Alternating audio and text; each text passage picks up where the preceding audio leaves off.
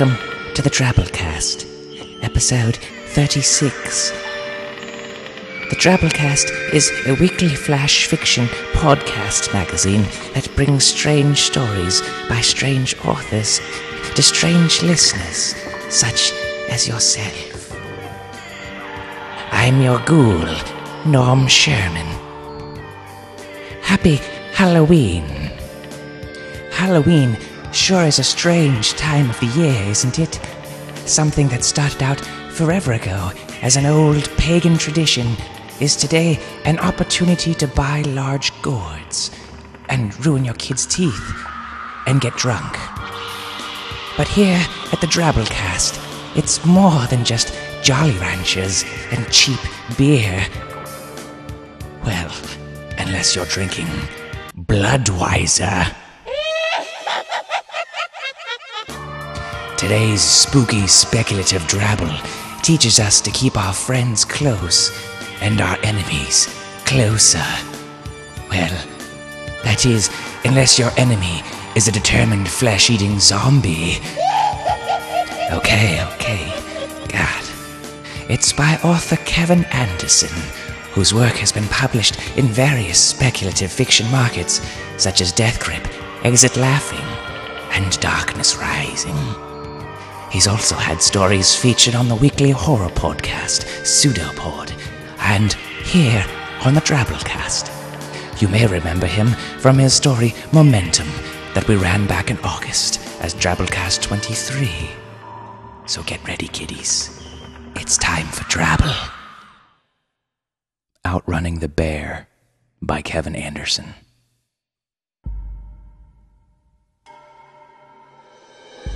When the zombie apocalypse happened, it wasn't like those old Romero movies. They could run, really haul. Bullets, even headshots, just pissed them off. Why did Richard and I even bring guns? Our track team conditioning kept us ahead of them, but we hadn't any food. We got weaker, slower. They got closer, and I knew they'd catch me. Richard sprinted yards ahead as I felt zombies touch my collar. My first thought was to put a bullet in my head. Then, another idea. After shooting Richard's thigh, I never turned back. The only thing that followed was his screams.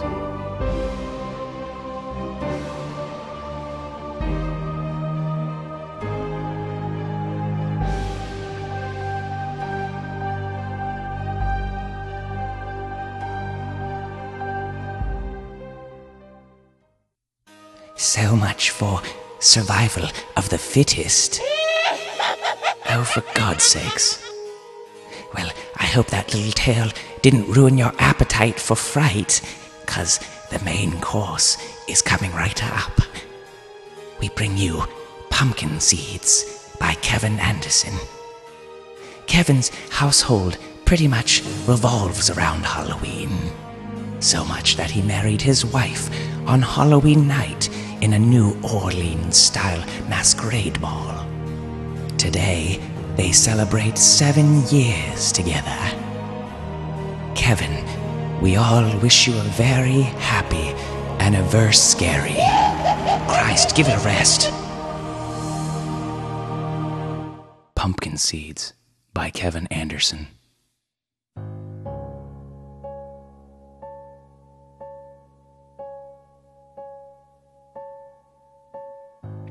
Halloween pumpkins decorated the Linden's front porch. Their soft glow illuminated Sheriff Kincade, who tried to appear positive as he put a gentle hand on Mark Linden's shoulder. Having no family of his own, Kincade could only imagine what Mark was going through. Is there anyone we can call? Kincade asked, trying to hunker down a bit so that his thick six foot frame didn't tower over Mark as much. Mark's eyes were shut, and Kincade waited patiently for the man to speak. He knew Mark was an educated man, the kind that had been keeping up with current events. He would know that his wife wasn't dead. Not yet. The Daily Gazette had been very detailed, often more than Kincade liked, about the MO of the Riverdale Snatcher. Mark's eyes opened. How long do we have? Till she's found. The time between abduction and the ritualistic discovery of the bodies, usually pinned up like a frog on a dissection slab, varied from two to five days. Away from the press, the FBI had shared with Kincade that it depended on the amount of gratification the snatcher was deriving from the current victim. We're gonna find her long before, Kincade said. I just. I just took the kids out to trick or treat. I'd only been gone a half hour. I can't believe. Oh, God. Carrie. Mark started sobbing into both hands. We'll find her. Kincade tried to remember what church the Lindens attended. He knew it wasn't St. Andrew's because that's where he went. Do you go to First Community? Mark nodded, his hands still blanketing his face. Would you like me to call Pastor Johansson? I'm sure he could. In the corner of his eye, Kincade saw one of his deputies waving a hand at him from the sidewalk. Excuse me a minute, Mark. Mark brought his hands down, nodding. The sheriff turned and started down the gravel walkway, already feeling himself growing angry. Whatever reason Deputy Simon had for interrupting, Kincade knew it would turn out to be either trivial or just plain stupid. Most of Kincade's deputies were kids fresh out of high school, and not one of them had enough confidence to handle anything on their own. To a veteran like Kincade, a man with 15 years as a city cop and two tours of duty in the Marines, it was infuriating. Meeting the deputy in the middle of the lawn, Kincade asked, What the hell is so goddamn important you need to interrupt me every 10 seconds, Simon? Looking at his shoes, Simon seemed to be searching for words in the vicinity of his laces. You, you know how you told me to take pictures of the crime scene? Kincade was hoping to get some shots before the FBI showed up and shut him out again. Yeah. Did you forget the camera? No, sir. I brought it, the deputy said. But the thing is, I, um, I forgot to stop by Walgreens and get film. Kincade shook his head, thinking back to the day he first laid eyes on Simon's resume. He didn't recall seeing any bullet points that said idiot or first class moron. Why had he hired this guy? Had he been drinking that day? Kincade narrowed his eyes. Oh, I have a camera in my trunk, so never mind that. Here's what I want you to do. Simon nodded, taking out a notepad. Kincade sighed. Um, take Mark inside to be with his kids. Then call Pastor Johansson. Tell him what's happened and ask him to come down. Then call Carrie Linden's sister. I think she's in Idlewood. I'm sure Mark would want her to be here. Times like these, a man needs the support of the Lord and his family. Simon stopped writing and then started reading aloud. Um, okay. Take Mr. Linden inside, call Pastor Johansson and sister in Idlewood. Got it. The deputy slapped his notebook shut and marched off towards the house. Kincade rolled his eyes and turned toward the street. His squad car, parked at the curb, had a throwaway camera in the glove box, but he was hoping that he'd left his digital in the trunk. He grimaced as he remembered how full his trunk was, and he knew he'd have to dig for it. Stopping at the rear bumper of his car, Kincade glanced back at the porch, making sure Simon was following instructions.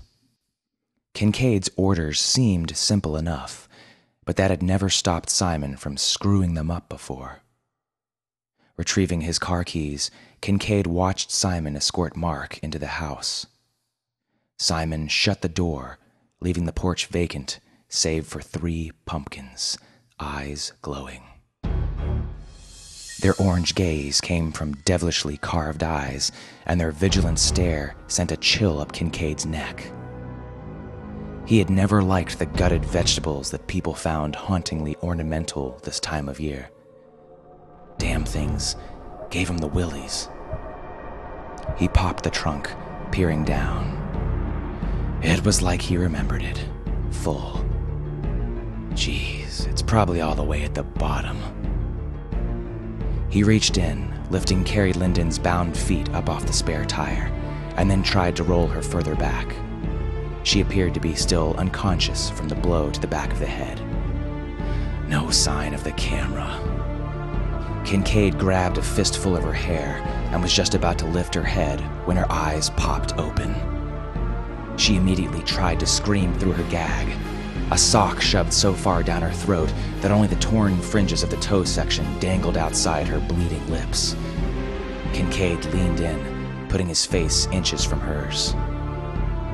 Don't even think about it, or I'll pull that tongue right out of your pretty little head. Carrie Linden blinked, sinking back into the trunk. That's better, Kincade said. Besides, there will be plenty of time for screaming later. He released her hair, shutting the trunk fast. He shook his head and glanced back over the Linden's porch, preparing to meet the watchful leer of the glowing pumpkins. But there were two sets of eyes staring back at him that he hadn't prepared himself for. Mark and Deputy Simon's astonished, wide eyed expressions glowed almost as much as the pumpkins. Kincade sighed and thought to himself Gee, Simon, you're such a screw up. The instructions were simple take Mark inside, call Johansson, call the sister. What the hell were they doing on the porch? The deputy went for his gun, but seemed to be having trouble releasing the holster strap. Kincade smiled. He knew that hiring deputies that made Barney Fife look competent would prove beneficial at some point. He cocked his head and swiftly pulled his revolver, leveling its barrel at the deputy. Before Simon had even gotten his pistol out, Kincade fired. The deputy was hit square in the chest, blowing him back against the house. As Simon slid down the wall, he finally managed to unholster his weapon. But the gun fell dead in his lap the moment his butt hit the porch. Kincade turned the revolver on Mark, but the frightened man was already diving out of the way. Kincade fired twice, trying to hit Mark in the air, but sent bullets through the living room window instead. Mark landed out of sight, toppling a few uncarved pumpkins off the porch banister. Screams were coming from inside the house. The kids, Kincade thought. Jeez, he wasn't in the mood to have to kill kids. Neighborhood dogs were barking, porch lights were coming on, and Kincade heard the squeaking sound of a screen door opening up across the street behind him. Damn, he sighed, lowering his weapon. Time to move on. This town was about tapped out anyway. Kincade stepped around to the driver's side of his squad car and reached for the door handle. Just before he opened the door, he saw a fast moving glint of orange reflecting in the car window. He turned just in time to get his hands up before the pumpkin hit him in the face. The blow was strong enough to push him back against the car, his head cracking against the sirens on the roof. He slid down onto the grass, wiping pumpkin guts from his eyes. The juices stung, and he felt pumpkin seeds sliding down his cheeks like unwanted tears. His fingers grazed his nose, and he realized, with a painful wince, it was broken. Kincade supposed he should be angry, but he wasn't. He looked up at Mark, who he assumed had just heaved a pumpkin at him, and saw the terrified husband fumbling around Simon's body, Kincade just had to smile. Nice throw, big guy. Through pumpkin innards on the ground, Kincade scanned for his gun. It had fallen into the gutter, hammer still back. His fingers found the handle as he watched Mark coming down the stairs, holding something out in front of him. Kincade's eyes came into focus with a suddenness that made him blink. He brought his revolver up. When the sight was leveled at Mark's chest, Kincade realized that Mark had Simon's gun. Mark was coming across the lawn, pointing it and searching for the safety. Kincade chuckled. That's the spirit. Fight for it. Then Kincade pulled the trigger. But nothing happened. He pulled again. Nothing. What the hell? Bringing the revolver to his face, he couldn't believe his eyes. Pumpkin seeds wedged in like a doorstop were keeping the hammer from falling.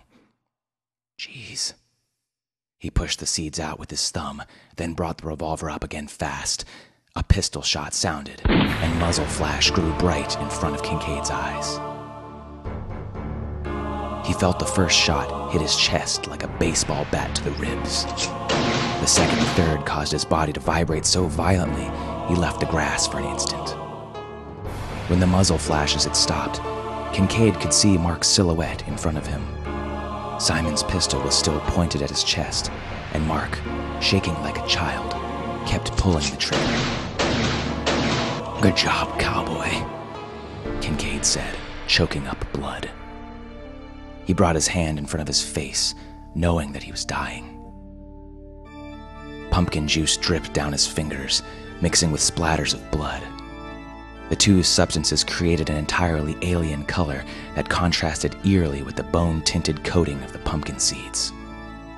Kincade convulsed and pulled in a last breath as his dying eyes glanced up at the Linden's porch. Maybe it was his fading consciousness causing his mind to hallucinate, but he could swear that the remaining pumpkins were grinning at him. Twisted grins with glowing malevolence. Then, just before he died, Kincade remembered. He hadn't actually seen Mark throw that pumpkin.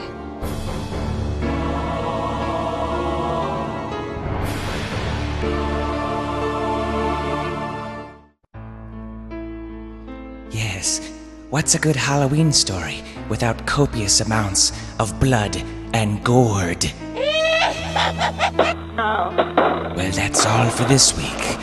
The Drabblecast uses a Creative Commons Attribution, Non Commercial, No Derivatives license, which means uh, you can't sell it or change it, but you can share it and scare your friends all you like. Comment on our website at www.drabblecast.org, or even better, join our brand new discussion forums. If for some strange reason you enjoy this podcast, consider donating via the PayPal link on our website so that we can pay our authors. Also, special thanks to Adam Carvin for the supernaturally sweet photo of the facehugger pumpkin he carved this year. Nothing says Happy Halloween like a face hugger wrapping around your face, implanting demon spawn in your chest. Our staff is made up of co editors Kendall Marchman, Luke Cardington, and myself, Norm Sherman, reminding you Jehovah's Witnesses out there to get off your asses and get out there tonight. It's not every day you get free candy before having the door slammed on you.